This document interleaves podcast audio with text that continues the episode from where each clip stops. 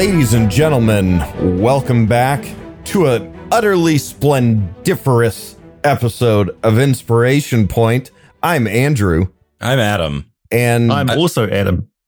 Oh, well. And today we're a secret for your podcast. My name, AJ, actually stands for Adam James. There you go. Is that really? That's correct. That is the first piece of lore that we're going to learn tonight, because we're actually here with the lore master himself, the real life Elminster, the actual sage with knowledge ranks in all of the knowledge skills, the living tome of knowledge himself, A.J. Pickett, the mighty glue stick. Thanks and welcome. Yeah. Oh, it's a pleasure to be here. And I've just winged my way by Griffin from Candlekeep. It's nice to have someone on here with a charming voice. It's good. It's good. It's very good. Get a bit of culture. What time is it for you? What time is it for you right now? Yeah. It is a bright and sunny, very hot 5 o'clock in the evening. It's summer. It's high summer over here in New Zealand. So we're hitting temperatures of, we use Celsius over here, but hot. Jeez. We're familiar with hot. And it stays hot well past 10 o'clock in the evening, and sometimes until 2 o'clock in the morning. It'll still be pretty steamy. Man, okay, So if you're over in New Zealand, I'm compelled to ask, have you been over to all the Lord of the Rings sets and stuff? No. Oh, man. I've lived literally stone's throw away from Hobbiton in Hamilton City. That's just sort of in between where I am now and where I used to live. Mm. So I drive past Hobbiton all the time. Oh, neat. But it's a tourist mecca and things, and I know what's there. And I do intend to go there and film a video in the Green Dragon Inn at some point. That's something I'd love to do. Yeah. But there's 1,001 locations around New Zealand that I'd love to take and show people, ancient kauri forests and fern tree forests, groves and things like that, and sparkling brooks and things that just are by the wayside. The perfectly clear blue springs where you're floating on top of it and feel like you're flying, that sort of thing. Oh, man. It's ridiculous. We have an overabundance of beauty here that's just sickening. It's ridiculous. It ruins us for sightseeing in other countries. I imagine. My sister-in-law really, really, really wants to go to New Zealand. And I got to say, I'm a sucker for that kind of stuff too. And I know my wife would love to go. So if we get out that way, we're going to harangue you into being our tour guide, man. Absolutely. Well, us YouTubers, we're notoriously hard to nail down. We're very reclusive creatures that live in darkness. Yeah. I think that was his nice way of saying, I'm not interested in being a tour guide. My friends have a hard enough time getting me out of the house. No, I'd love to see you. We would love to have you once all this kerfuffle dies down, we're welcoming people to our shores once more. But at the moment, we're in a very enviable position where we can walk around like it's just normal. Oh, my God. That's wonderful. Yeah, there's still there's something to get used to about New Zealanders. We walk around barefoot in public. If you're going to a service station to fill up your gas in your car, you'll be surprised to see people walking around just with no shoes on. Really? As a norm. Yep. That's one thing that Americans quite often don't get used to, the fact that we don't wear shoes very much. Wow. So we literally are like hobbits. It's quite funny. How does that work with just if there's just happens to be broken glass on the road or, something like that, how do you, how do they make sure things are actually clean enough all the time? Where what you do is you watch where you're walking. That's what we do. We don't have any poisonous spiders or snakes or, any dangerous sort of critters in this country. So you can literally walk around everywhere, and all you got to worry about is sticks, the occasional wasp. Don't stand on bees, and look out for broken glass. Good advice. Yeah, I imagine you stand on one bee, you don't do it again. Okay, but you just run off and get some vinegar. There you go. Put some vinegar on your bee sting. Yeah, just spray some Windex on there. You'll be fine. Listen, that all sounds great and all, but what I really want to know is what's the worst thing about New Zealand, right? What's the most annoying, just terrible thing? What do you hate? Postage. postage costs, like buying D&D books over in New Zealand is exorbitantly expensive. What you Seriously. Would pay $30 for at most, we'd pay $120 for. Whoa! Oh my goodness. It takes 4 months to get here, you know? So it's getting better. I just wish that China produced role-playing books because we'd get them dirt cheap thanks to our fantastic free trade agreement with that country. Mm. But they don't.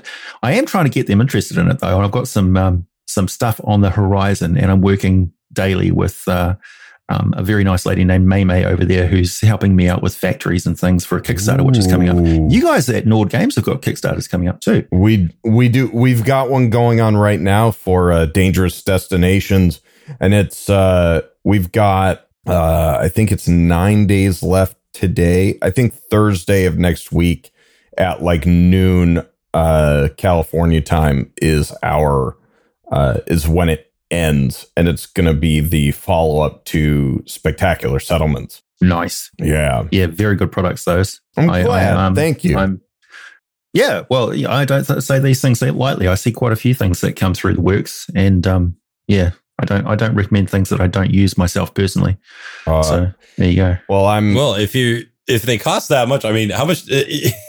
Is everything like $120 when you get it? Because you're at the moment with the current situation of the world, shipping is very unreliable. Like I ordered stuff 6 months ago from Drive Through RPG, and it hasn't come yet. And I haven't even raised a complaint yet, because if I do, it'll probably show up the next day, and they would have sent me a replacement. And I just don't want to do that to the company, right? But that's what it's like. You know, there's container ships backed up, waiting to get from here to there because there's just nobody working at ports and things. Right. So we've run into that too. It's definitely crazy. Like nothing is predictable right now. Has that led you to kind of sticking to PDFs when they're available and that sort of thing? Yep. I do use a lot of PDFs and stuff. I like to have files in PDF form anyway. Mm-hmm. I'm personally a believer of if there's a good PDF product, I will look for a print version of that so that I can add it to my collection, because I love a groaning bookshelf, as every good DM should. Of course. Amen. PDFs are great for a working situation where I can put stuff on my laptop, go outside and do my work in the sunshine sort of thing. Sure. But yeah, I like to have a physical book. I like the smell of books. I like the weight of books. I like carrying around books. It's just my thing. Well said. Adam remembers carrying around books. Oh, yeah. Oh, I actually had to last week again. I had a backpack full of books, and I was like, man, this is like back in the old college days. Yeah. Which was pretty cool, you know. Do you remember the smell of books? Was it Pepperidge Farms remembers? Pepperidge Farms remembers. Oh my God. One thing I really remember, I used to collect Magic: The Gathering cards, and I remember popping open a pack of one of those. And it was it's a similar smell, right? Yeah. That would always hit you. And the excitement of opening up the package and seeing what you got. One Christmas foil. Yeah. What is the best, most expensive Magic: The Gathering card you ever got? Oh, that's a good question. I'm not as familiar with the pricings, but one Christmas my parents bought me a box of Stronghold. And that was going back. Yeah, that is going back. This is when I was like in high school. It was one Christmas, got me a box of Stronghold, and I got myself a couple of Sliver Queens. The Sliver Queen is so interesting because, you know, slivers by themselves are so interesting. And, you know, this character is one of every color, which I just thought was so fascinating. Like just the difficulty of even bringing her out. Yeah. And then learning that there was like an infinite everything combo with her that was involved was just breaks the universe. Just breaks everything. You know, of course, my teenage self was immediately drunk with power and would do everything I could to draw those three special cards to get that combo to happen. I actually did a video on slivers. Did you? Yeah. A lot of people think I'm just like D&D, but I occasionally will D&D convert something particularly good. Ooh. I think that was even before Magic: The Gathering was being folded into the role-playing scene. Right, because now they basically are the same world almost. Yeah. I'm very much urging Wizards of the Coast to come out with some sort of Dominaria world setting. It just makes sense to me. Instead of doing it piecemeal and giving us different planes that are kind of like they're there but they're not there sort of thing. Right. Like, Ravnica's great, but we need a Ravnica world, not just a chunk of a city, chunk of a part of a world city. We need the whole kit and caboodle. We need what it's connected to. We need the hub. We need the sigil of Magic the Gathering, and that's Dominaria. Well, in 5th edition, they haven't even released all of the Forgotten Realms. I saw a meme not long ago where it's all grayed out, and it says the Forgotten Realms, and then there's one the lit remembered. Up part, Sword Coast. Yeah. And the remembered realms. The remembered realms. So true. We've got a bunch of Facebook groups that myself and this guy Anthony run called the Sages groups, and they're all sages of a specific thing, and they're all dedicated to the lore and people who want to learn about that specific setting. Not talking about general role playing stuff, problems with your table, etc. We delete those posts. We just want people to come there and learn about, this is the Sages of the Forgotten Realms. Any Forgotten Realms questions you've got, go for it. So we talk about the realms and just the realms. In that, I've got a thread at the top of the page, which is all of the third-party resources that have been developed for 5th edition for the different areas of the realm. So like the Great Dales book and the Border Kingdoms, for instance. Great read, by the way. At least that's an excellent book to read. How does that work in terms of like the license side of things? Like, I thought WotC held the rights to Forgotten Realms in its entirety. Well, people do this stuff and then they put it through the drive-through RPG or the DM's Guild. Oh, they do it through DM's Guild. Yeah, I guess that gets the tick of approval. So you have to be approved to list your stuff there. And it doesn't go into print unless it's in a separate category, which is much, much restricted. Yeah. So if you get an actual print book through the DM's Guild, then you've done very well. Yeah, because with the... But those books are of a certain standard. Like the Great Dales book, for instance, is really good. I've got a review of that on my channel as well. That's one I hardly recommend. That's very cool. Episode. Oh, sorry. The last episode of yours that I saw was about Theros, because I am thinking about running that at some point.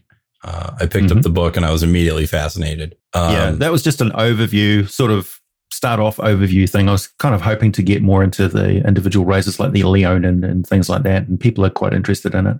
And particularly the type of the relationship that the gods and things and magical items have with the world and people of Theros is much different from regular D&D.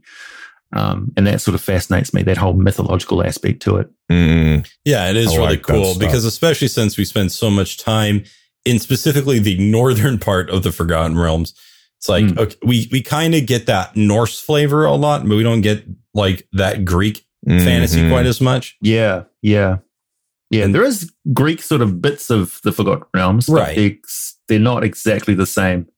Sure. Like you don't find like cities of satyrs and things like that. How many books do you think you own about this stuff? I couldn't even tell you. Just hardbacks, like, or just printed books, let's say. So the real question is that might be easier to answer is how many exposed walls are left in your house? Let's see if that section there is 23 books. Then okay, I've got about 150 behind me.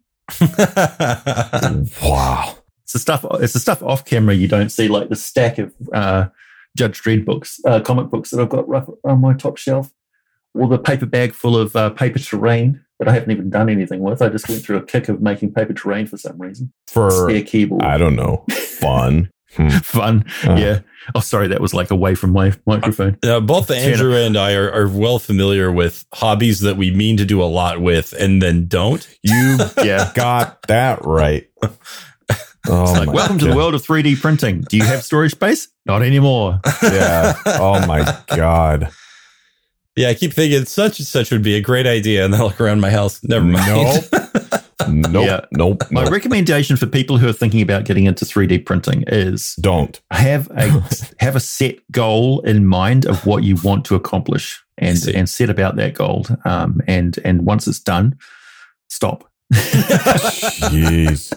Just like sell it, pass it on to the next unsuspecting fool. Hand it down to a nephew or something like that. I would also say that the spool plastic filament printing is okay for terrain and things like that, but if you want to do detailed miniatures and things, the actual resins and stuff are better because they're also permanent, whereas the filament stuff isn't permanent. It eventually absorbs moisture and breaks down, which is great for the environment, but not that great for something that you want to keep around for 20 years. Yeah. Okay, so AJ, you've got like your YouTube channel where you talk about lore. And like I've binged a lot of your videos at this point. I've watched a ton of them. I think one of the last ones I watched was about the Yawklaws, and that was super fascinating. But you also play with some of the miniature aspects. I assume you paint some minis, or at least have at some point. You're a dungeon master, right? Yep, that's right. So I've always had a fascination with two things. One is playing around with plasticine and modeling clays and all sorts of different polymers, and Dungeons and Dragons. I've always loved Dungeons and Dragons since I was about 11 years old. Wonderful. And my grandmother took me out to, we were going through a Woolworths, which is a chain store, and there was a box set, red box set, D&D Basic on the shelf.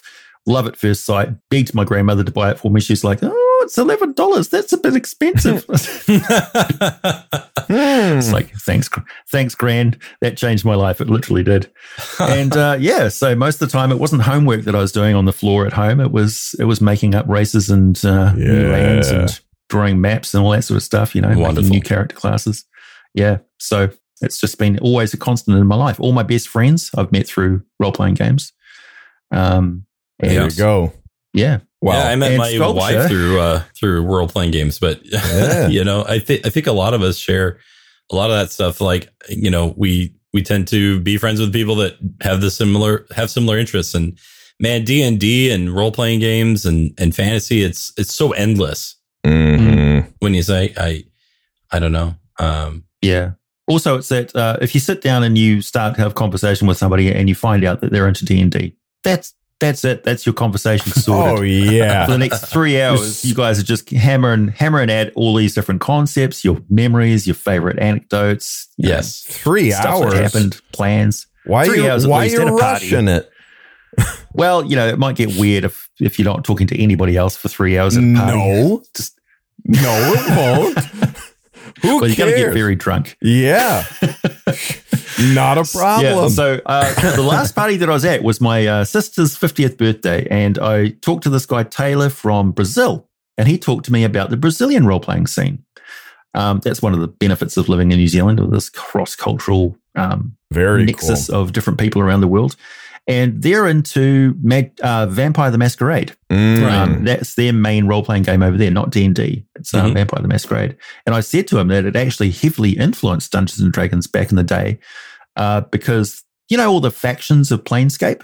How you've got the Dustmen and the Governors and the Zaur sects and all those different dudes who are interested in different theories about what life is all about. That came from the popularity and also the jargon and language that they speak in Planescape, the cant.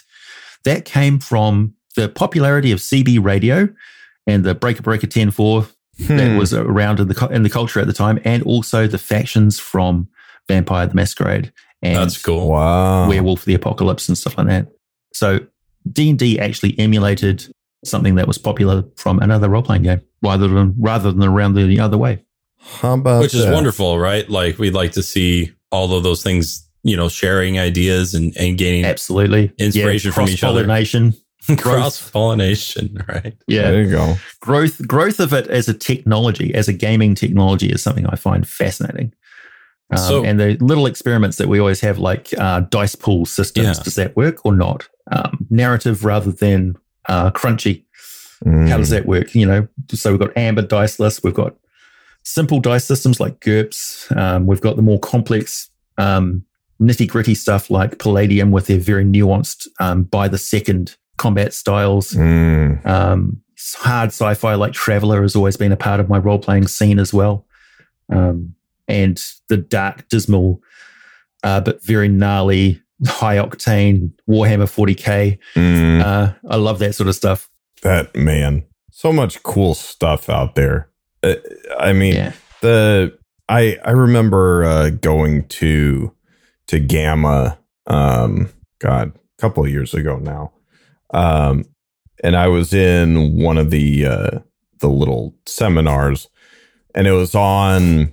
I was there with as a retailer, and the talk that was being given was on like how to run an RPG focused game store.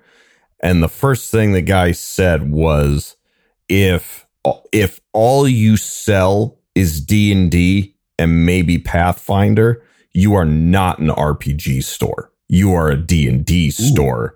He's like, the amount he was. What does that mean you're not going to be successful, or like was he kind of frothing around the side of the mouth when he was saying that, or was he just being a purist, pointing accusingly at the crowd? He was basically saying like there is so much out there that gets ignored or that people miss out on because they see D&D and they go, that's fine, that's good enough, and. He's like the amount of incredible games out there that do wonderful things is staggering. And most people have no freaking clue about like any of it because D&D largely just dominates the conversation and the scene. Sure. That's true. Well, let me ask you, AJ, since you're familiar with a lot of different systems, like what is your go-to that isn't D&D? Palladium. I play Heroes Unlimited. I'm a big fan of that since it first came out, and I really enjoy it. I play Call of Cthulhu occasionally. It's like my, you don't drink a glass of wine every day, but every now and then you enjoy a glass, and that's my glass of that particular flavor. But I wouldn't play Call of Cthulhu every day. That's just my personal thing. Sure. I could play Palladium every single day. I really like that system. I know it like the back of my hand just through sheer familiarity. Traveller is also really good, but it's not something that I play every day either. I would play Warhammer 40k every day, particularly like Dark Inquisition and Rogue Trader are really good. And I'm really itching to get my hands on Only War, which is focusing on the Imperial Guard and things. I've also got Death Watch, which is just dials it up to 11, where you're playing a squad of near suicidal, multi different chapter Space Marines who have joined the Death Watch to go get thrown into the worst situations in the entire universe. Which is fun. Now you're talking about the role playing game, not literally Warhammer 40k, or do you mean? No, I've never actually played a tabletop with miniatures armies game of Warhammer 40k. Right. It's always just been role playing games for me. Now, in regard to the whole broad topic of you're not really a role player unless you've played lots of different settings, lots of different systems, I would say no. I wouldn't agree with that. You can play anything. You can play anything with 5th edition, for instance. I made a video about that. You can play any sort of setting you want with the 5th edition rules. They're not just rules for Dungeons and Dragons. They're built around Dungeons and Dragons, but you can run a sci-fi game using that rule system. It's quite robust.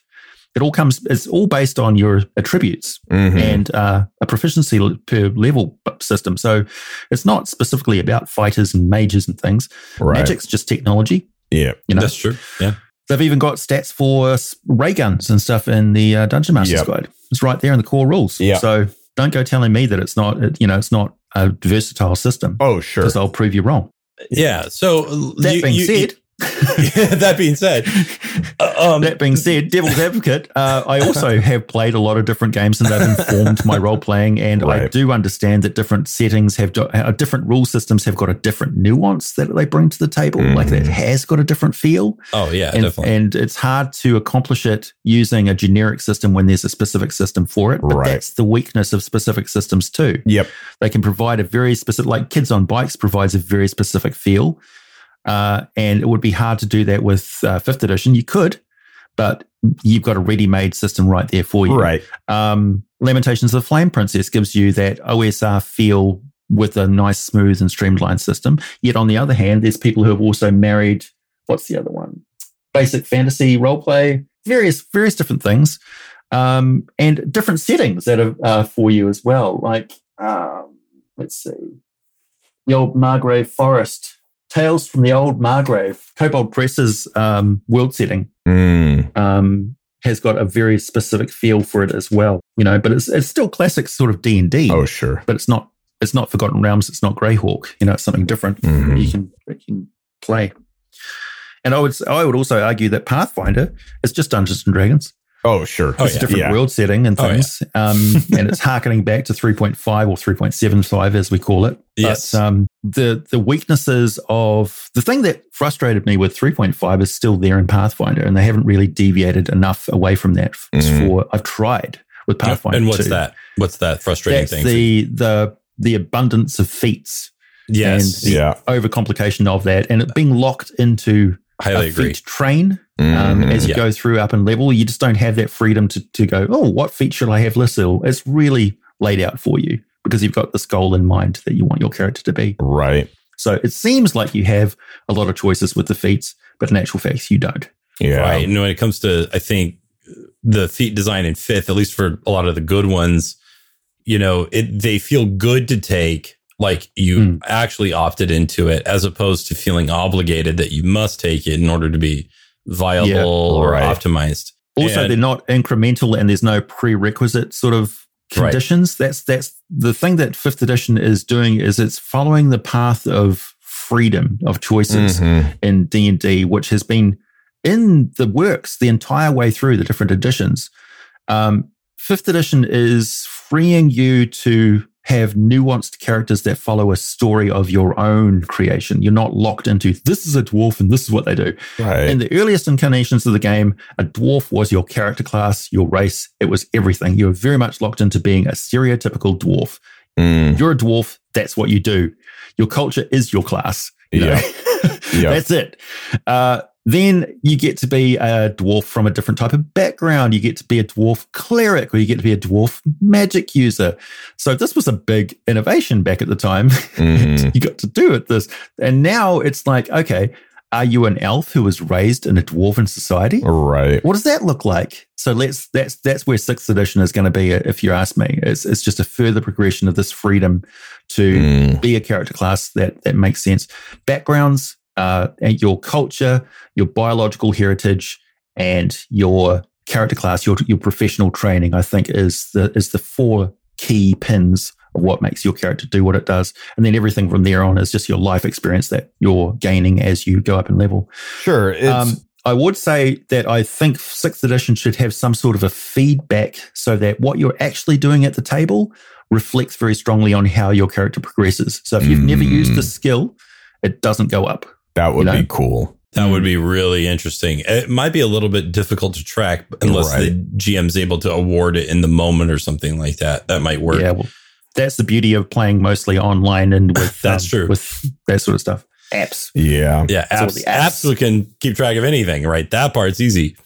Yeah, absolutely. Well, I mean, so with that sort of freedom of progression being said, like, do you have thoughts about Tasha's? Because to me, I look at Tasha's and I think it's very much in that line, right? And seems to be perhaps an early test ground to see what might carry over into 6th edition. At least that's my theory. I don't know if you have any thoughts about it. I know it's not exactly a lore book, but you read the rules too, I'm sure. So. Yeah. Well, Wizards of the Coast doesn't have the luxury to mess around with freaky concepts. They can throw out some stuff in the Unearthed Arcana and see what bites, but they can't. What they do really does echo through the entire industry, right? So they can literally change the face of Dungeons and Dragons with just a few subtle little bits and pieces here and there. It could be like pronouns.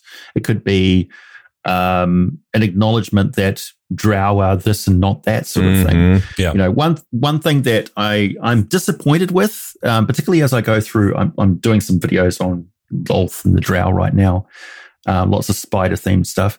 And I got I ran into Facebook and Facebook saying, well, they're, you know, it's got to do with like it's not okay to be an evil creature and have dark skin or that sort of thing. And I'm like, well, okay, how much do you actually know about the history of the drow? Like, do you know where the Ilithiri come from? Do you know what they were doing? Do you think the drow were bad? well, let me go back to the time before they were the Drow and what they were doing and why they got sort of thrown out of the surface world, and how that influenced and reflected onto that. Like, I'm dealing with not just, like, there's lots... How do I condense this down? Because it's kind of like what I'm working on at the moment. You can describe one of the deities of Dungeons and Dragons as though it's a real thing, and what the deity does influences the world of mortals. It's actually around the other way. Mm. What the mortals are doing very much influences what the gods are. Yeah. So different gods, they're pan-dimensional astral entities, so they're thought beings that manifest different versions of themselves depending on what world they're associated with, because the worshippers there believe that Lolth is this here. They believe that Lolth is that here. And they're not necessarily exactly the same. So the Greyhawk Lolth is fairly different in her origin story and what the elves were doing than the Forgotten Realms elves. The Forgotten Realms story was very well illustrated by Elaine Cunningham and the Elves of Evermeet. She very much wrote, and this is kind of interesting because it was like a third-party novelist who was really writing the lore of what the elves were about, kind of like Bruce Cordell and Monty Cook, mainly Bruce, really gave us the Mind Flayers and mapped out a fantastic species and just endlessly interesting. Much the same way, if you really look at what was going on in the early history of the elves, we're talking 30,000 years ago, they shaped the elven pantheon.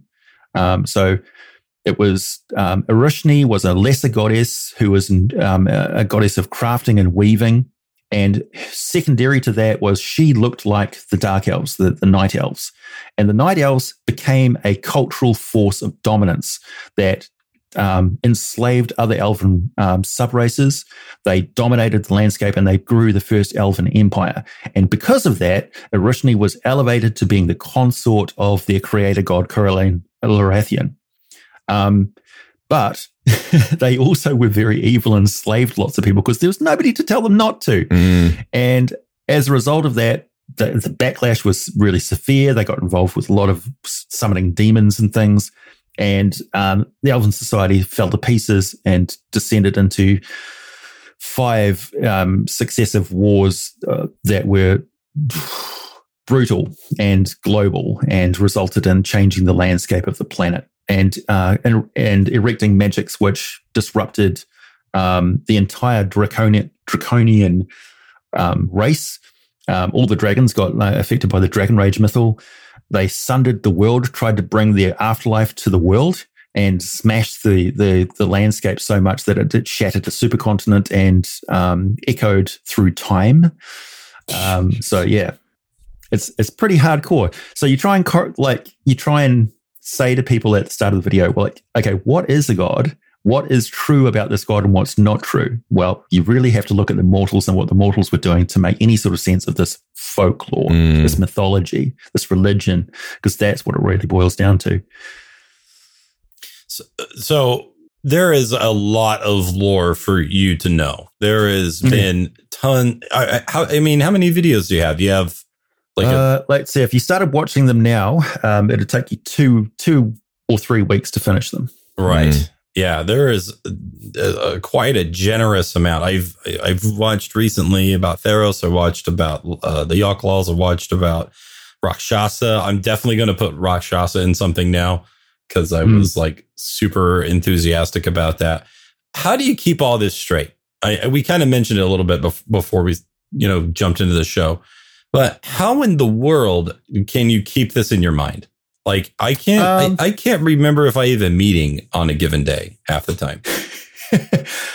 So the trick is that while I'm making a video, I'm learning about the subject. So I make videos about stuff to learn about them just as much as somebody who's listening to it is learning about them along with me. Mm. So there's the enthusiasm that keeps me coming back to it again and again and again. I'm really studying all of this stuff as a literary history over 40 years that's been central to my life.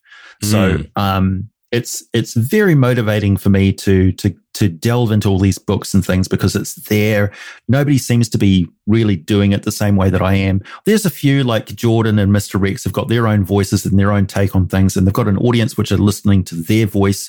But Mine is a different sort of style. I quite often have people telling me that they listen to it as when they're commuting to work, or I even am their storytelling time before they go to sleep at night. You know, so this sort of easy listening accent puts people to sleep. I'm fine with that. They might be learning it and subconsciously while they're drifting off. Yes. But so when I start to delve into a setting like Halruaa, for instance, I don't really know a lot about Halruaa when I start making the video, but by the end of it, I've found as much as I possibly can about Halruaa. It's not perfect. I don't know everything. I may have made some mistakes along the way. I might have accidentally put some 4th edition stuff in there, which people don't think is real. But as I go, and as the more and more videos that I make, the more and more skill I pick up in research and what to sift through and how to find it, how to structure things. So there's a gradual, if you've watched a lot of my content, you'll see that there has been an incremental but very steady change in the quality of the video, how I present that lore. Sure. And some of it sticks in my head, a lot of it doesn't, but that 10% builds up over time. So now I look at a map of the Forgotten Realms and it's as familiar to me as a world map of, it's as familiar to me as, it's probably actually more familiar to me than the American continent. Like I'd know how to find, you know, Thay faster than I would Des Moines. Right. Yeah. Yeah. Well, here's a question to that extent. Let's say that something, you know, goes wrong in the weave, in the multiverse, and maybe you caused it, I don't know, but you somehow physically end up in Faerûn. Where do you go? Where would I go? I'd head straight to Candlekeep. It's one of the safest locations. I would also have a lot of knowledge that would get me through the door. There you go. Yes. Like I'd say, hey, can you, like, first of all, there'd only be a few people who'd be able to understand the language that I'm speaking, that need to use a spell to understand me, because I'm not speaking Tetherian common, you know. Right. So some wizard would come, probably. What's his name? Elminster. There you go. What's his name? Probably Elminster would come bustling down. He'd come bustling down with a ridiculous pipe of his and stare down at me. Walking up to my door. You can't be a sage. You're built like a fighter. No, he'd come down. That's ridiculous. He'd ask me a couple of questions, and then he'd realize I'm actually from the future. From the planet Earth, because we're not at the same time period as the Forgotten Realms. We're actually a few hundred years in advance. So everything that we're learning about the Forgotten Realms now is actually about 300 years ago. So it's kind of interesting. So I'd be a time traveler and a space traveler at the same time. So what I know about Candlekeep, I don't know. Maybe Candlekeep's been involved in some sort of horrific plot, and half of it went missing as somebody accidentally activated a Batraki portals network that got transported by mistake. If I had a nickel for every time that's happened. But one thing I can tell you about Candlekeep is that it's got very good crab cakes. They make excellent mead. So do you. Apparently. That's true. It's true. I've actually moved on to distilling my own spirits now, but I managed to distill some mead. I made mead brandy, which will knock your socks off. It's very nice. Oh, it tastes like fire with an aftertaste of honey without sweetness. It's kind of weird. Whoa. Anyway. I'm fascinated. For sure. I'm fascinated. After that, I would probably go and get my eyes on, I would travel down the Sword Coast by land. Travel through Arm, and I would like to get my eyes on an actual red-eared barbarian, because I've never seen an 8-foot tall European before. Cool. And I don't know. I think that'd be really interesting. And some of the stuff that I know, like I'd like to go and take a glass-bottom tour of the Lake of Steam and see some of the outrageously large goldfish that I have there. And then establish a little place for my own in the border kingdoms, you know. Lovely, like man. But learning magic for sure. Learning magic would be a high priority. Yeah. And Candlekeep would be a really good place to start that journey. No kidding. Doubtlessly. Of course, I'd probably be very popular on Lantern as well with what I know about, you know, technology and stuff. And also the introduction of magic-free medical supplies such as penicillin and things like that. Mm. You know, well, take this bread mold, distill, what about Faye, though? You turn it into a pill. So, yeah, you know, can you kind of, you know, for the main thing that we talk about here when we do our inspiration points is we kind of talk about, you know, how to play in a game or how to run a game.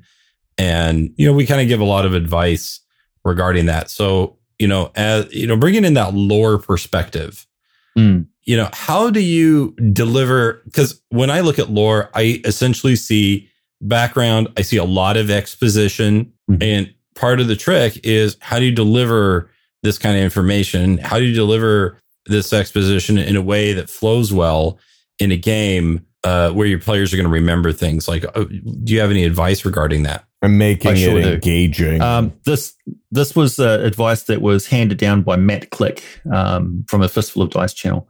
Okay. And also is from Barker, a friend of his, who are part of the, they run a little publishing company amongst themselves. One of it was, whenever your character does a lore or a history check, what you do is you narrate what was going on in their life when they learned it. So you're actually going back into the history of the character and you're narrating a scene from their past. So it's like a history flashback montage sort of thing. Yeah. So it helps you, like, the DM says you were in the library with who was the master who was teaching you swordplay at the time. And it was like, make up a name on the spot, note it down on your character sheet. Now you've got an NPC that may be involved in future aspects of the campaign.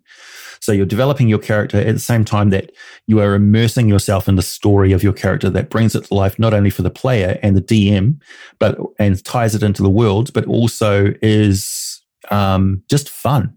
Like it immerses you in the world. So this character now has a past. They're not just a character sheet that started at the start of this campaign. They now existed prior to that. So what were they like at level 0, you know? And it also gives you this opportunity to have fun with it. Like, where does this lore come from? How is it passed on to that character? Where did they learn about alchemy? Where did they learn about medicine? You know, how did they come by this knowledge in the first place? What aspect of their training or life or background or culture informed them what a Ottuga is? Where did they learn that caterpillars make cheese? You know, how do they know that the wood of the spellbook is Southwood? Where does Southwood come from? You know, that sort of thing. So the DM has researched this. They've got a little snippet, and they give them the box text in a way that ties it into their character and makes it a part of their character's life. And it's a role-playing, immersive experience. It's not just rolling a dice and checking a table. I love that. What a great answer. I am stealing that. Of course, now you'll notice when I do that, right? Oh, like whenever you make a check in my game. So then I'll be like, well, when you were a kid, and you'll be like, oh, here we go. Here we go. Why would I possibly be bothered? Let's go on a journey. That's very interesting, because it also kind of, it puts it on both the GM and the player to treat this knowledge and the lore in a way that is beyond the immediate practical application of that information. It's not just, do I know what that flower is? Yes, it's this. It's addressing what this information means to your character, because it's also information that your character has retained. It's because how many things through life have we heard that we've forgotten? I mean, shoot, you just think about anything from being a kid and actually being in school. This is stuff you're deliberately being taught, and a lot of it, many of us don't at least actively remember. So when we look at our characters and we roll these different knowledge checks, or anything comes in that's lore related, and you realize, oh, my character knows this thing, it's important to consider, oh, wow, my character knows this. Why do they know this?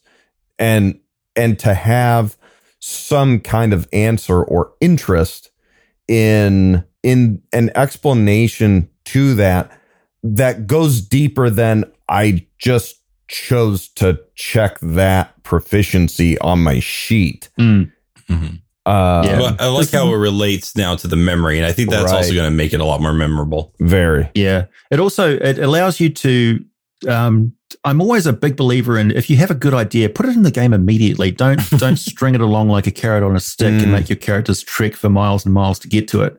Put it in the game as soon as you can, because you're going to have it's going to inspire the next idea and the next one, and it'll just make your game more epic. Same sort of thing with world building.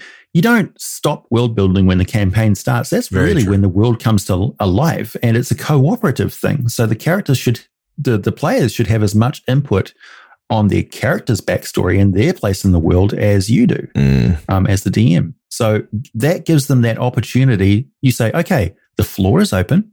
The mic is yours. Tell me about your character's history. Tie it in here. Give me some NPC names. Give me some stuff that'll tie you into that location or this location. So if you get there, I'll have that NPC waiting for you, ready to go. You know, that's cool. It's giving that key to your character, and it's giving your DM a lot of stuff which allows them to concentrate on your character. That's exactly where you want to be. You want your character to be the spotlight for a certain section of the episode. And so that's how you build those that juice and put it in there. I think it's important that you put it across, like, basically the GM also kind of almost giving permission to the players as well, because it's, as a player, it's very easy to think about the world and the campaign and whatnot as something that the GM has put a lot of work into, that they are trying to craft and things like that. And while this is a cooperative storytelling game, it's, you know, it'd be foolish to say that the storytelling effort is like 100% equal. Like, you know, the GM is putting a ton into this, and they're thinking about all these different things. So but there is some shared responsibility, absolutely, for sure, and beyond it's just responsibility, privilege, you might say, right. Yeah, it's also an excellent way to deal with a disruptive player. Quite often, it's just attention seeking that is at the root of it. They're bored. They want attention. Engaged. Yeah. So this is a way that you engage them in a constructive manner. It can really turn the tide on a problematic player like you wouldn't believe. And it's also a technique that carries over to, as a YouTuber, I deal with people like in comments and stuff where they're used to being ignored. And all of a sudden I'm talking to them in the comments, and it's the first time they've had somebody who's responded to them. It's disarming. And it changes their entire demeanor. So they go from being a troll who the only way they can give you critique is negatively to all of a sudden you've ignored the negativity and taken on their critique and say, okay, thanks. That's helpful. That's the way I grow. You know, that's the way I develop. That's really terrific. And yeah, it's just, it's not wishy-washy. It's not passive. It's active, and it's controlled, and it's measured, and it's considerate. It's respectful of your players and their role in the game of this cooperative storytelling. And it doesn't matter whether they've been in the game for a long time or they're just starting out. It gives them that opportunity regardless, and it's something that should have been included all along, I think. That's really awesome. Can you share a story about that kind of experience? I mean, maybe I sure can. It's one of my favorites. Wonderful. This was one of my favorite role-playing experiences ever, where I sat back and just watched the game for 15 minutes as a DM, as it just took off. So what happened was, my good buddy Ian was playing a cleric of a trickster god, and he decided to pull the wool over his god's eyes and do something kind of a little bit devious. And I thought, what would happen if you try tricking a trickster? Well, he's going to trick you real hard. So what happened was, they were supposed to be going on their way to White Plume Mountain or something like that. We were going through a kick in the campaign where we were playing lots of classic campaign modules, which I'd never played before. I was very much a homebrew sort of a guy. Wonder what that's but like. They never actually made it there. Sorry, what? I said, I wonder what that's like to be someone forever homebrew, sticks like glue to doing homebrew stuff and avoids modules like the plague. Yeah, AJ, you should feel proud that you're like in the one module like I have ever run. Chronic. Yeah. We ended up doing the Haunted Halls of Evening Star, which was really good, but it needed a lot of padding. I'm very much a soapbox sort of a sandpit sort of a guy, so I needed a lot more than just like the players needed an excuse to go to this dungeon. Right. Back in the day, you never needed an excuse to go to a dungeon; you just heard it was there, and that's it. Pack your bags, kick a door down, and away you go. Yeah. Plus, we had reoccurring characters like Crandy, the Goblin Barmaid, kept showing up in every single campaign. Perfect. We had Tink, this little cannonball automation that nobody really understood what he was there for. I love that. Anyway, that's my jam. Trickster God decides to pull this trick on him. It's centered around a magical crystal that split reality. So it became a planar nexus. Think the Dark Crystal from Jim Henson's thing. And from that, I took the theme of the mirrors and the mirror mage from Conan the Barbarian, the second movie, Conan the Destroyer. So all an illusion. And also this movie that I just recently watched, which was about a strange cosmic event which ended up binding together parallel universes that seemed exactly like each other, but there were slight differences. And they managed to interact with each other without realizing it at first until all of a sudden you're in the wrong universe and you get stuck there, you know. My brain is already you run into an alternate... Yeah. So what happened, in effect, is they went under this ruin of a dwarven outpost or an elven outpost. I can't remember exactly what it was. Doesn't matter. And they found this corridor that split off into 8 different directions. And the 8 different directions were the same corridor from alternate planes of existence, where there were alternate versions of their own characters doing exactly the same thing and coming from the opposite direction. They didn't know this. And it was all tied into this crystal thingy at the center. So... I described to them their character coming at them, and this is the perfect thing. They split the party to go into different directions down the different corridors. And I was like, oh, this could not be more perfect. Oh my God. So there were NPCs that had died horrifically in previous sessions of the game that had sort of driven this. Oh, there was this one particular character named Guard. He had a kid named Boyd who was like his apprentice who got killed by some mind flayers.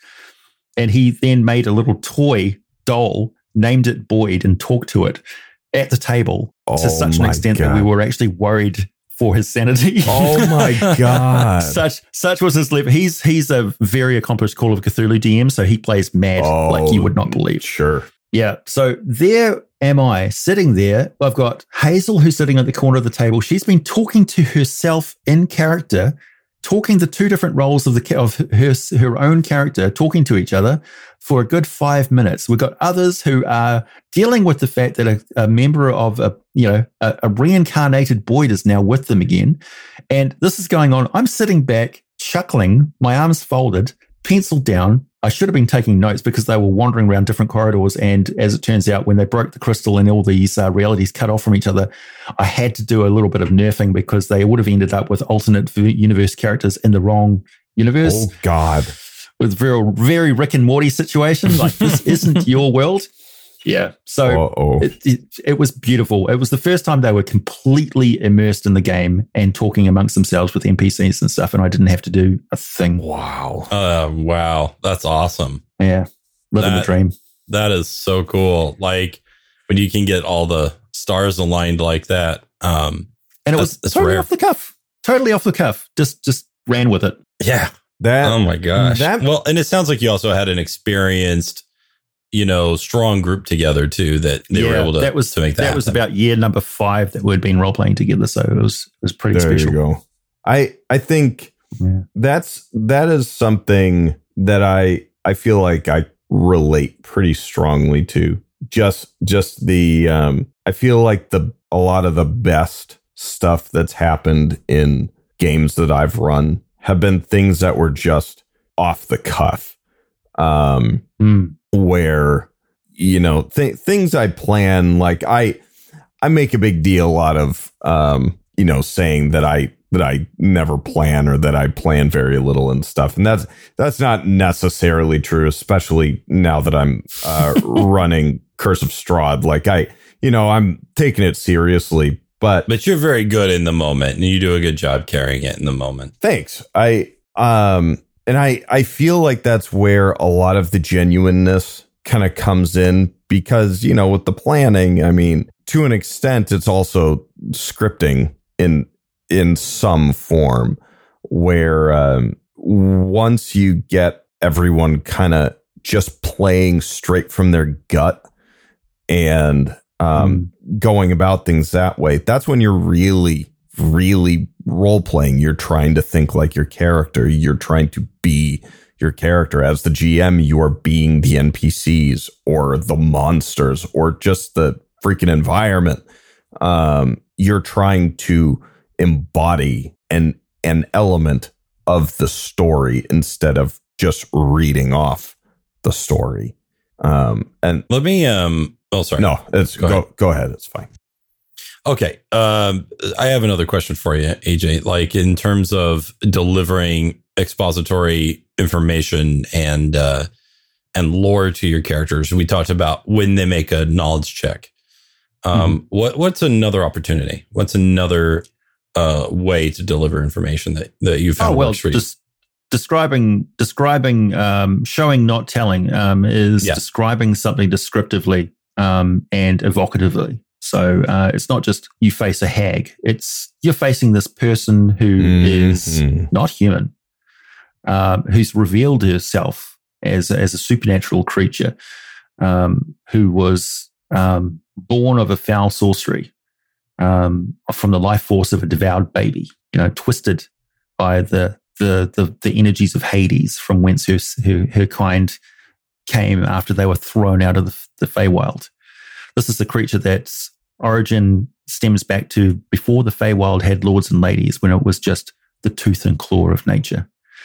The worst things that you can imagine in nature, like the Feywild borders up against the astral plane, so it's the imagination of the worst things that are in the forest, in the darkness, under the canopy.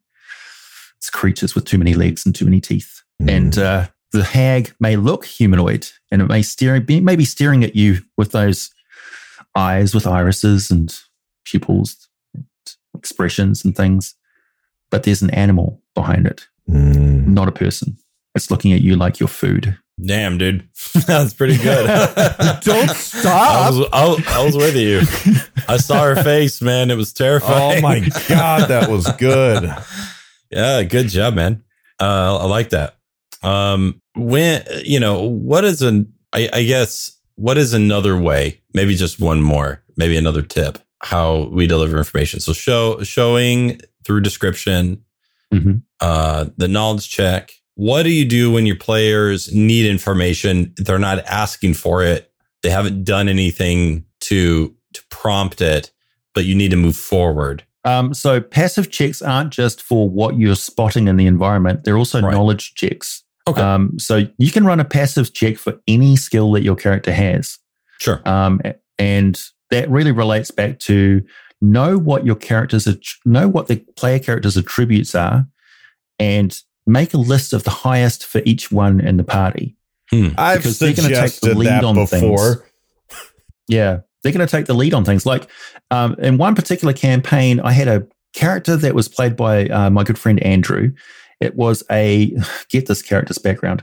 It was in the drow's body, a burnt drow's body. The drow had been resurrected with the soul of one of the victims that the drow had been killing in a Koatoan community. So you had this amphibian Koatoan soul, kind of crazy, that had been put into the body of its arch enemy and tasked by Blibdulpoop, his god, to find the rod of seven parts and destroy it. Keep it from being made, because Blibdulpoop didn't want order and sanity enacted on the world. She had a secondary objective, which is actually to restore sanity to herself for a brief moment of time. But yeah, anyway. So it just so happened that this character had a really high wisdom score, had the highest wisdom score out of all of them. And this means that the character was more observant of the world around them than anybody else. And people would naturally gravitate towards that character to ask their advice and make decisions because they knew more about what was going on around them. So it's a subtle but very important thing that the wisdom score of your character, even if they're not taking a leadership role, will cause NPCs to talk to them first or cause the players to just go with the direction of that person, particularly as that person was the divine caster in the group. So they're in touch with a power which can give them answers beyond anything they can have in the environment around them. So while his character was crazy and secretive and did weird things, he ended up being the leader type on that group just because I was leading it in that general direction, and NPCs talked to him first and followed his lead and stuff. And eventually the characters did too, the other players around the table. So it was partly my job to impress that, to show that dynamic. That makes so much sense. Yeah. So it's your job to look at the stats and put together the underlying sort of social theme, because the players aren't necessarily going to look at each other's stats and go, oh, okay, you're obviously the strongest one. So blah, you're going to do that. But when it comes to mental stats, charisma and things, people often think that's charisma that is the leadership quality. It's not. It's wisdom. And why do you feel it's wisdom instead of charisma will get you through the door. Wisdom will get people's attention. Like they'll listen to somebody who's charming, but they'll pay attention to somebody who's got a high wisdom score, because the person who's got a high wisdom score will actually tell them what's going on. So you'll see this on the day-to-day people around you. Like if somebody just spits out facts like their Wikipedia, you're going to ask their opinion about things, you know, because they just seem to know what they're talking about. Oh, so it's like ethos. Yeah. It's, you know, back in the day before the internet, you had a friend who was like a Google, who was like a Wikipedia. It's the sort of person who you'd say, do you do quizzes at pubs and stuff? Like, honestly, you seem to know so much. It's just like, oh, yeah, I read a dictionary when I was a child. You know, I was dropped into a cauldron of Wikipedias when I was a baby. You know, my wife will do this thing where she asks me if I know something, and I'll tell her the answer, and then she's like, looks at me like, I don't know if that's right. Yeah, I hate that. It's like, what? You thought I was lying? So yeah, I think I have high charisma, but maybe low wisdom, and I didn't know that. What's your best stat? My best stat, definitely not Constitution. Constitution is one of my lowest for sure. If there's a Constitution attribute which is specifically about being in the same position, tapping on a keyboard and reading stuff for 6 hours, and then like suddenly looking up, every bone in your spine going click and going, I need to eat and pee. Been there. That's me. Yeah, it's true. Other than that, charisma is pretty good. Like if I get somebody's attention, then I can talk pretty smooth when I need to. I pride myself on talking myself out of fights. That's for sure. There you go. Mind you, that may just be because I'm like 4 feet wide. I don't know. But yeah, and if there was a stat for cooking, that'd be really high too. Ooh, oh yeah. Baby. What's your favorite dish? I'm at the moment. I'm definitely on a Indian kick. So I do a lot of kormas and tikka masalas and stuff like that. Eat a lot of chicken.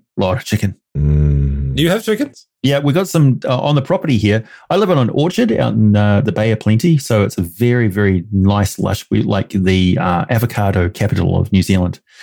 And the Bay of Plenty. There's a lot of citrus, a lot of kiwi fruit, and a lot of avocados around here. It's avocado season right now. So I know people who are packing avocados as we speak. God. And we've got a tree out the back, which is just laden with them right now. Oh my God. Yeah, I've made a guacamole the size of a football helmet. It's crazy. Anyway, I've had I had developed like an avocado allergy or reaction like maybe 10 years ago or so. And to the point where if I eat avocado, like I'll start getting chest pain, like strange or like really uncomfortable indigestion kind of stuff. And it still to this day is just heartbreaking because I used to be able to kill an entire massive bowl of guac. I'd use 6 avocados, 6 tomatoes, like freaking onions. Well, I think that's the answer, Andrew. I think you overdid it. No, yeah. Oh my God. Like, I'm like that with mustard. I can't stand mustard anymore. It'll make me quease. Yeah, overdid it with hot dogs. Do you have a nut allergy at all? I don't. I'm really like not allergic to anything apart from like this weird thing with avocado, and I miss it so much. Oh, so good. You should just do it anyway. I kind of just dye some tofu green, squirt a little bit of celery juice on it. You'll be right. You'll be all right. Close enough. No, it's not. Now you know how we feel, vegans, whenever you give us some fake sausage. Right? It's not the same. Not the same. We should do that. We should make some fake vegetables for vegans just to make them understand. Just kidding. It was bison. Gotcha. Yeah, it was a crocodile. That was a crocodile, not a cauliflower. Too bad. That was an endangered black rhino. How do you feel about that? How could you do that to me? It died of natural causes. It's all right. I think I need to write that down for a bad guy for a campaign now. Being school of wizardry, illusions. Yes, change one food into another. Dying by prestidigitation does that, doesn't it? When avocado is such a weird food, it is so good. I'm just thinking about it. I'm just picturing that rhino dying of natural causes. I mean, dying when a knife goes into you is natural, right? It's true. That is the natural reaction to that event. So there you go. So on avocados, like this is looking at avocados a different way. When a walnut grows on a tree, it's got a green husk around it, and it's got the nut on the inside. Right. And the husk sort of peels off, and then you got and you're actually getting the seed on the inside of that nut. Right? An avocado is a walnut on the inside, but the outside husk bit is the bit that you eat. Huh. That's freaking weird. You never thought about it that way, did you? No, never have. I haven't. On the topic of walnuts, this is part of the whole thing of being a researching, scribey type person. Walnut, I looked up, I was like, what does walnut actually mean? And it means foreign nut, because the Romans transported walnuts around along with peaches and nectarines and stuff from the Middle East. So it means foreign nut. So it was just like, what is this nut tree? It's one of the ones that the Romans brought here. It's a foreign nut. That's what it means. I don't know what the original name for the walnut was, wherever it came from. What? Don't know. So you find yourself in the rabbit hole of information on the regular, I assume, right? Like just getting absolutely like, I've seen parts of Wikipedia, boy, that's never seen the light of day. The amount of furry art that I'm subjected to on a daily basis looking for good fantasy art. People ask me for Lupin and like Tabaxi videos. It's just, I don't want to even go there anymore, guys. Just stay away. I'm even scared of looking for snails. Stay away from DeviantArt. Stay away. Oh, I can't. It's so good. I just can't. There's some good stuff. There's a lot of bad stuff. Fantastic. ArtStation and DeviantArt. ArtStation is the place. Yeah. Very I use Pinterest a lot. Pinterest is good, but it's really terrible for attributing where the art actually comes from. What you do is you find a good bit of artwork on Pinterest, and then you have to track down where it came from. Usually it'll come from ArtStation or DeviantArt. Right. Mm. Yeah. Yeah. Sometimes it's impossible. You just get good quality from ArtStation typically. Yeah. Yeah. And the good thing is that it's directly from the source, so you know exactly who to attribute it to. Right. And the artist gets their credit on the video. And I for a long time, I didn't put any sort of accreditation. It really doesn't take very long. It's part of my natural search process now. So I do actually, what I do is I just take a copy of the picture, put it into Paint, MS Paint, and I just put the artist name down the bottom of the picture. And then I save that file as the artist's name. There you go. So I know exactly what I'm looking at. If anybody asks me where it comes from, I'll be able to direct them to it. That's a great idea. That's really nice. Yeah, it should be standard practice for every YouTuber to do that. So, yeah, I agree. So you know so much about D&D lore. I have to know, in your opinion, what is the most fascinating piece of lore that exists? Like maybe a specific monster or culture or story. Tharizdun. Like what's the best? Tharizdun.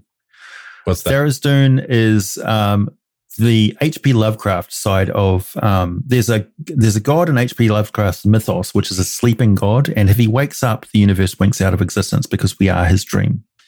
Whoa! Wow! And that's kind of Matrixy. Like, what happens if the Matrix turns off and everybody wakes up in pods? You know, Tharizdun is like that, but if he wakes up, we just cease to exist. We're not here. And Tharizdun is the reason why the Abyss exists and the Blood War exists in the D&D multiverse. And it's kind of like there's more and more, the deeper I delve into the lore of things, there's this hint that there was a universe before the D&D multiverse. And there was some sort of event, perhaps the madness and trapping of Tharizdun, that caused it to split into the different planes of existence, and the separation between the astral and the fugue plane and the outer planes and the different parallel dimensions of the Feywild and Shadowfell and that sort of stuff. Of course, it doesn't help that the different editions have got different cosmologies. We've got the wheel axis that most people are used to, and then you've got the world tree.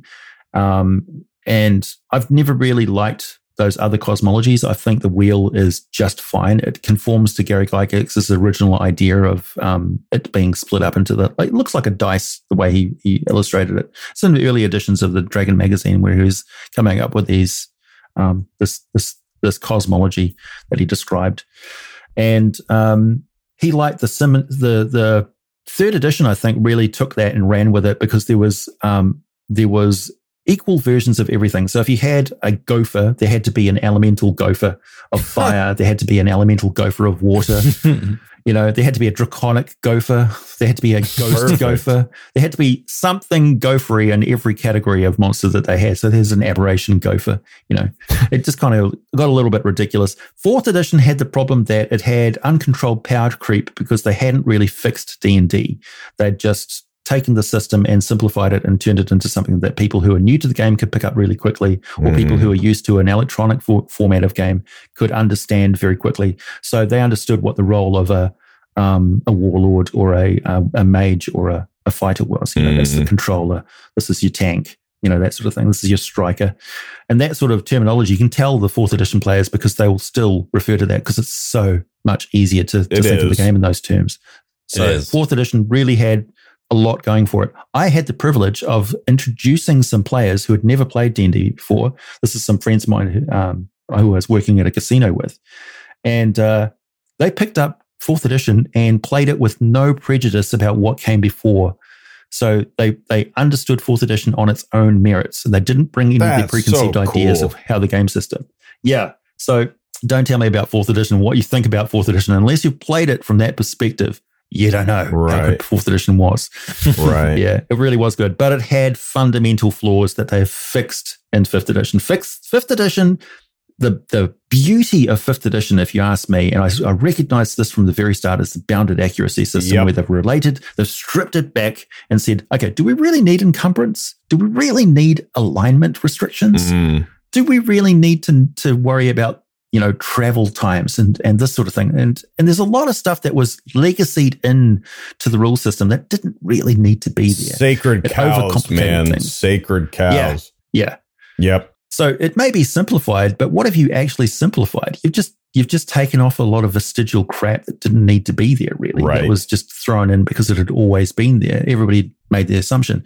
And one of the things that really fixed 5th edition and made the world make sense. Now, here's the problem. In 4th edition and through 3rd edition, when you're a 20th level character, how important are kobolds to you?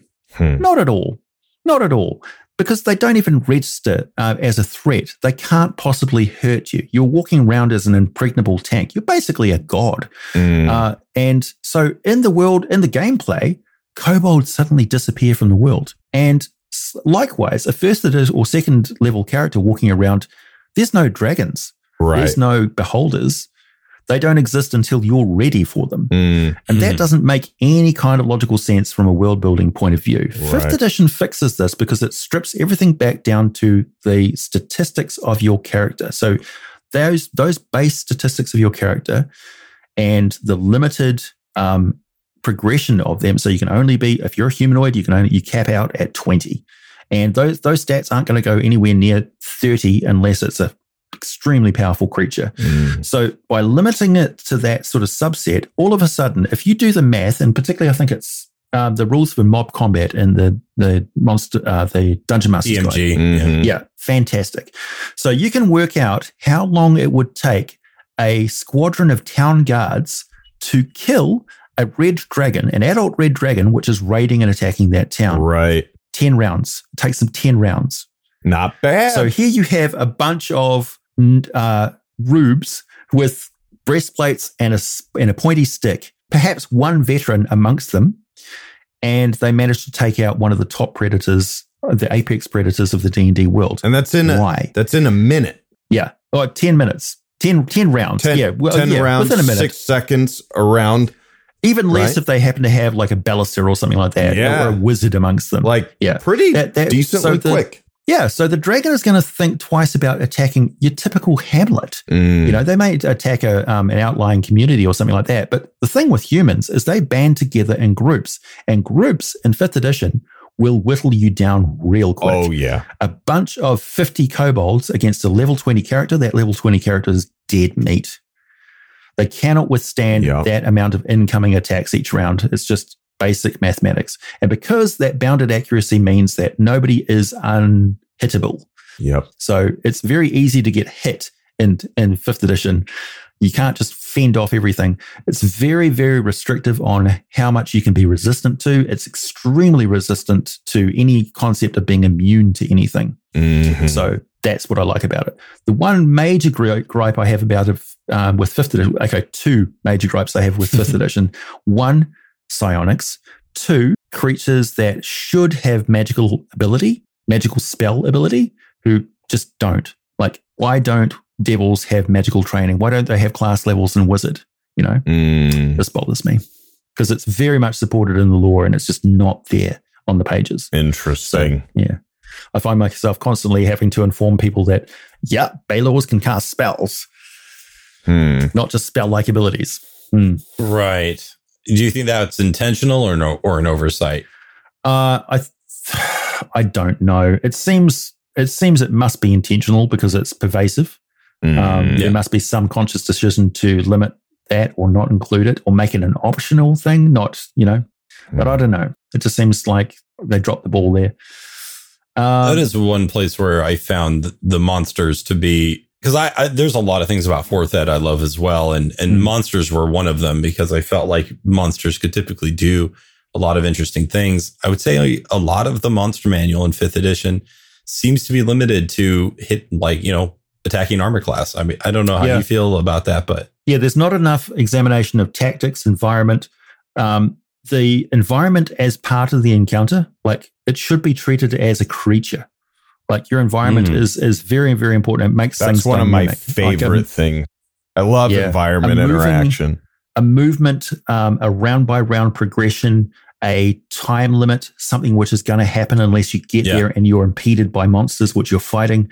Those sort of things add to the tension. So it's not just a slash, slash, slash, slash, slash.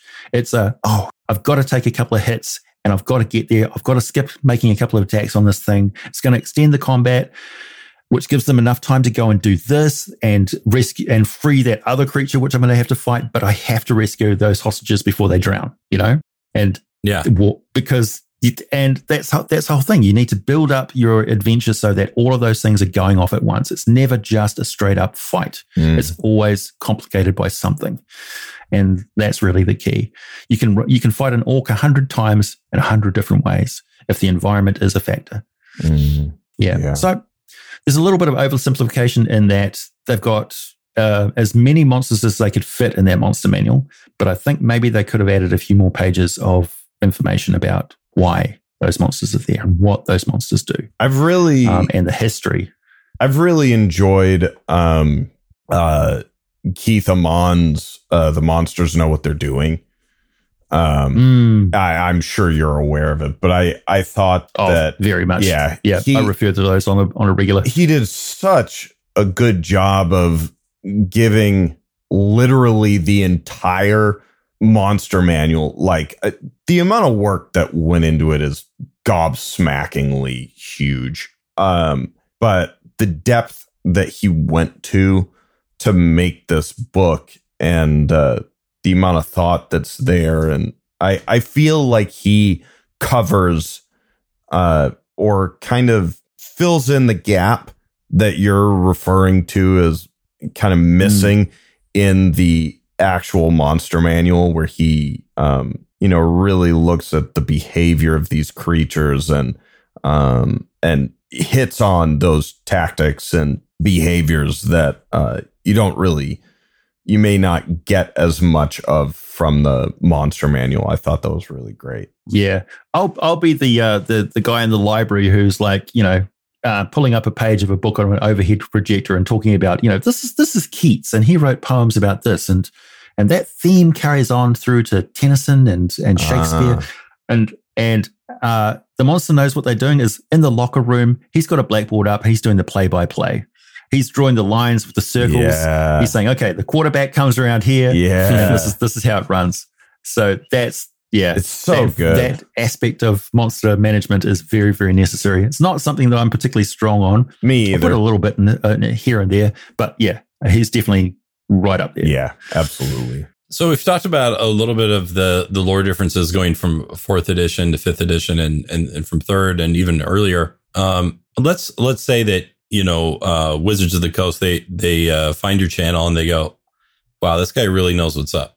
Maybe they already have, right? And then they call you up and they say, where do we take the lore for 6? What's your response? I got put in that very uncomfortable position once. So I got approached by Took Games, who were in the process of producing the Dark Alliance game, which... at the time, it was called Companions of the Hall, and it features you playing. It's very much a hack and slash sort of game. It's a lot prettier than people may know. I saw some test real play footage of it in action, and it looks great. They put out this trailer for it, which was very much sort of action camera. Yeah. It doesn't really give a good impression of what the game is like. Not a good trailer. It's not really like... Yes, yeah, I think we'll all acknowledge it.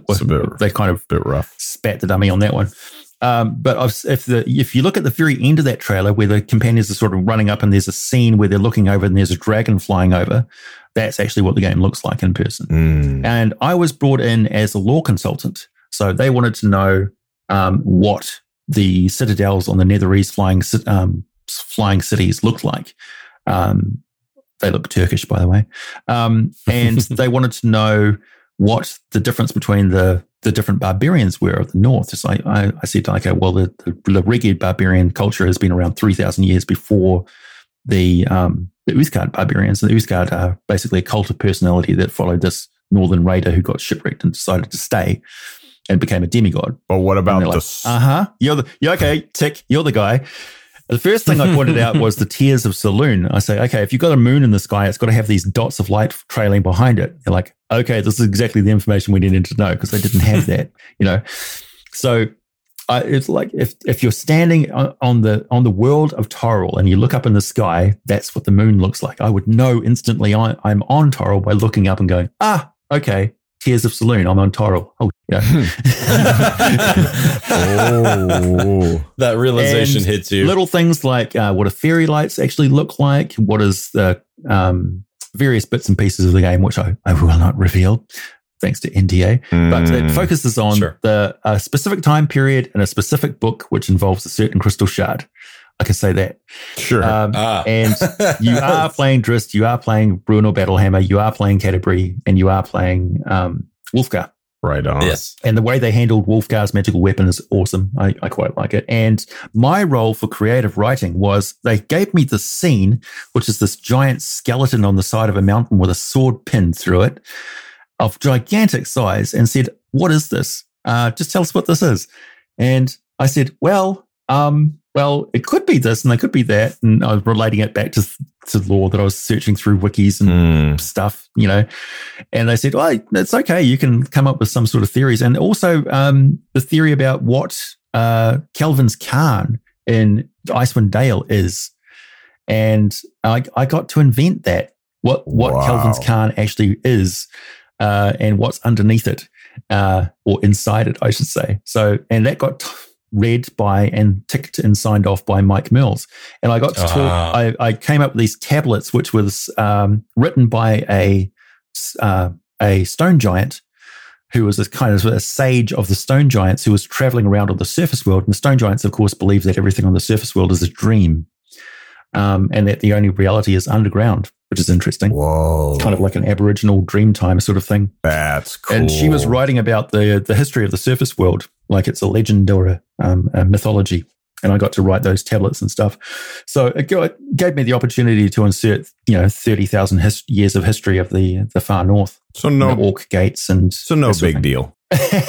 Yeah, it was nerve-wracking and kind of I was out of my comfort zone. Sure, man. I would have been freaking out. Oh my god! Yeah, so I don't know how much of that will be in the actual game. There was a lead writer. I was just like secondary and feeding stuff to the lead writer, and he could take it or leave it. So I was just getting paid as a consultant, so I was fine with that. I took on a bit of creative writing, but it really wasn't my forte. Sure, I was there to provide accurate information. I was a bit bitterly disappointed about some of the budget restrictions they had, so they couldn't put like yetis and crag cats in there. Wow. But they've got Verbeeg and stuff, so that's all good. Oh, yeah. That's cool. I remember them from Icewind Dale. Also, I got access to the Tiamat server at Wizards of the Coast. They gave a researcher access to their server, the fools. No, so I got to see some of the stuff they're working on, which is really cool. That's awesome. It's all out of date now. It's like a few years ago. But I've been anxiously waiting for Dark Alliance to come out this year and see how it looks. And I think people will be pleasantly surprised. And, little feather in my cap. I've done some writing for the industry before with Palladium Games. I had an article written and they published in the Rifter on the Blade Mage back in the day. That was my first bit of actual industry work, so to speak. But I have done some paid blogging, and that was my one and only little bit of secondary. I guess because Took Games has been bought by Wizards of the Coast now, I can say that I actually worked for Wizards of the Coast. But kinda. Right, so actively. There you go. But I like that. I am very much an independent voice, and I don't want to be employed by Wizards of the Coast. I'll say that on record. I don't actually want to work for them. I'm quite happy in my role because I have that freedom to say whatever I want. I work for myself. I don't work for anybody else. There you go. Well, speaking of you working for yourself, because we're coming into the end here, where can people find you? Tell us about your channel and direct the audience. So don't get confused and go searching for the Mighty Glue Stick. That's just the name of my channel because I started out as a crafting channel on YouTube. I was associated with DM Scotty and DM Gareth and the crafting scene where we use recycled materials to make dungeon terrain like cardboard and toilet rolls, things like that. And one day I was making a monster, a roper actually, out of a toilet roll and some twine. And I was talking about the roper while I was making it. And my friend Gareth said, why don't you make videos about monster lore and tell us about the monster while you're crafting it? And eventually the crafting fell by the wayside and I became a lore channel. And now you can find me on YouTube uploading twice a week with a live stream every weekend. And my name is A.J. Pickett. Very good. And it's a fantastic channel. It's a great show. If I know I'm going to be using certain monsters, I will often check out the lore beforehand, especially if AJ is going to be in the game, then I should know what I'm talking about. Actually pushes glasses up nose. I know. I feel so silly when you ask me for a knowledge check. I'm like, okay, time to get disappointed. Oh man.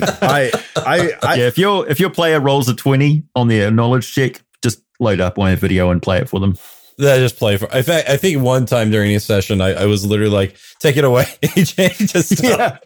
That was great. And then you told him, and I was like, "Fascinating. That's great." I do wish, AJ, that you were in our goblin game because they've told me that you've got quite a history with the old goblins, and you probably would have lost your mind, but you might. No, Spike was in that game too, and it was a lot of demented fun. It's so fun. Well, never make the assumption that just because I'm a buff of the lore, I'm beholden to it. Oh, like I'll go off the beaten track the moment the game starts. We went way off, so far off. That's great. But it's so fun. Yeah, we had a lot of fun, and Yeah. Okay. So yeah, we'll check out that. Check out A.J. Pickett. The information is wonderful there. It's also good inspiration to plan your next session. Absolutely. Mm-hmm. So and great for putting you to sleep at night too. There you go. I'm not gonna lie, it's pretty soothing. It's pretty dulcet nice tones. Smooth sounds of Dungeons and Dragons. The smooth sounds. I listened to the video about the Raven Queen. And when I was on my walk, I've been trying to lose weight for the last few months, and it accompanied on me on one of those evenings as well. So I thought you were gonna say it made you just fall asleep in the middle of your walk, and then I fell asleep like in the middle of the road. I know. He just like that would have been a better story. I woke up and I was surrounded by cats. I don't know why, and they were all worshiping me. And I realized, I was on the Tabaxi part of it, and. There it is. For some reason, AJ sounds really uncomfortable right now. Couple of reasons why I should be famous. One, I made a 12-minute intro segment to my video on Demogorgon. Two, I managed to describe the entire Abyss and Blood War in under 2 minutes. Oh, my God. Very cool. Oh, man. Well, AJ, I got to say, I've heard a lot about you from Adam and from Spike, and it was an absolute pleasure to meet you, man. And yep. I really hope that we can hang out and maybe even game some in the near future. I really look forward to spending some more time, and I think that'll be a lot of fun. I thank you for coming on the show, and I hope you had a good time. Thank you, new friend. Absolutely. Yeah, I had a great time. I loved sitting back and talking about D&D and stuff with anybody. Yeah. So I'd love to come back too, if you guys will have me. Oh, that, not even a question, man. Not even a question. About that. No, yeah, absolutely. Well, one thing, actually, maybe we'll ask you one last thing, just real quick. How do you feel about, okay, let me ask it this way. So our kind of catchphrase on this show is the secret ingredient is love, right? Because we think that when it comes to like running a game well or playing in a game well, it's essentially putting your heart into it, right? Like showing it as much love as you can. And I don't know if you just have some kind of insight on the role that maybe love or motivation plays in using lore and running games. I would say that anybody who comes up to me and says, I can't play D&D because I don't have any friends to play it with. You don't start out playing D&D with friends. You play D&D with strangers who become your friends. Mm. It's one of the best ways to make a true judgment of somebody's character is sit down for 3 hours face-to-face, whether it's over a Zoom call or at the table. And really get to know these people around you, and you can form the best social groups and the best friendships that you'll have in your entire life. So Dungeons and Dragons, any role-playing game, is all about that community and that love. Amen to that, baby. That's nailed it. Perfect. Yeah, that's awesome and so true. I so many of my friends, I wouldn't have met Andrew if it hadn't been for this stuff. We would have probably passed in the hall, and that'd been about it. Yeah, and I'm grateful every day that it wasn't. Who's packing a 20? You never know. You never know. Although I totally stereotype my own kind, right? I'm walking around in the bookstore and I see a heavyset guy with shorts and an unkempt beard. Yeah. I'm like, that guy would be my friend. Holy shit! We are such a I don't know. Heavy metal is probably the only other hobby I can think of where people accessorize with symbols of their craft. It's like we are literally walking around wizards, we got like stars and stuff all over. It's like there's somewhere on you, there's a dodecahedron, there's a tattoo of a D20 somewhere on your body. Like I just know it. If I look at the back of your car, I'm going to see the giveaway bumper sticker, right? That's right, yeah. Oh, man. Okay. All right. Well, yeah. Again, thank you for coming. It is wonderful talking to you. And let's do it again. Yeah, absolutely. Okay, see you later, guys. All right. We'll see you, dude. Thanks for coming. Thanks, everyone, for hanging out with us. In particular, we want to say thank you to our patrons who supported us over on Patreon. So a big thank you to Spike and Logan. And if you'd like to get your name on the show, just like those two fine gentlemen, head on over to patreon.com/inspirationpoint and support us at the $5 level. As well as a shout out on the episodes, you'll also be able to vote on different things when we do polls, be able to submit mailbag questions, and you'll get access to our private Discord community.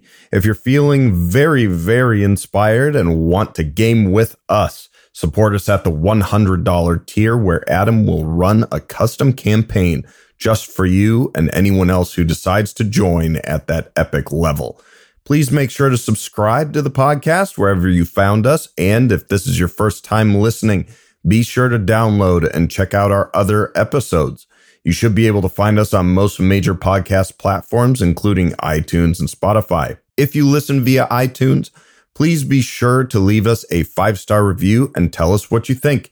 Write those reviews. We like to read them, and they are a great way to give us feedback, and we will check that out. You can find our website at inspirationpoint.buzzsprout.com, and we are also on Facebook at facebook.com/inspirationpointpodcast and on Twitter at IPRPGcast. So, until next time, go read a little bit, check out AJ's channel, read what he has to say, listen to what he has to say, maybe fall asleep to what he has to say. And until next time, stay inspired. Bye! Bye! Bye!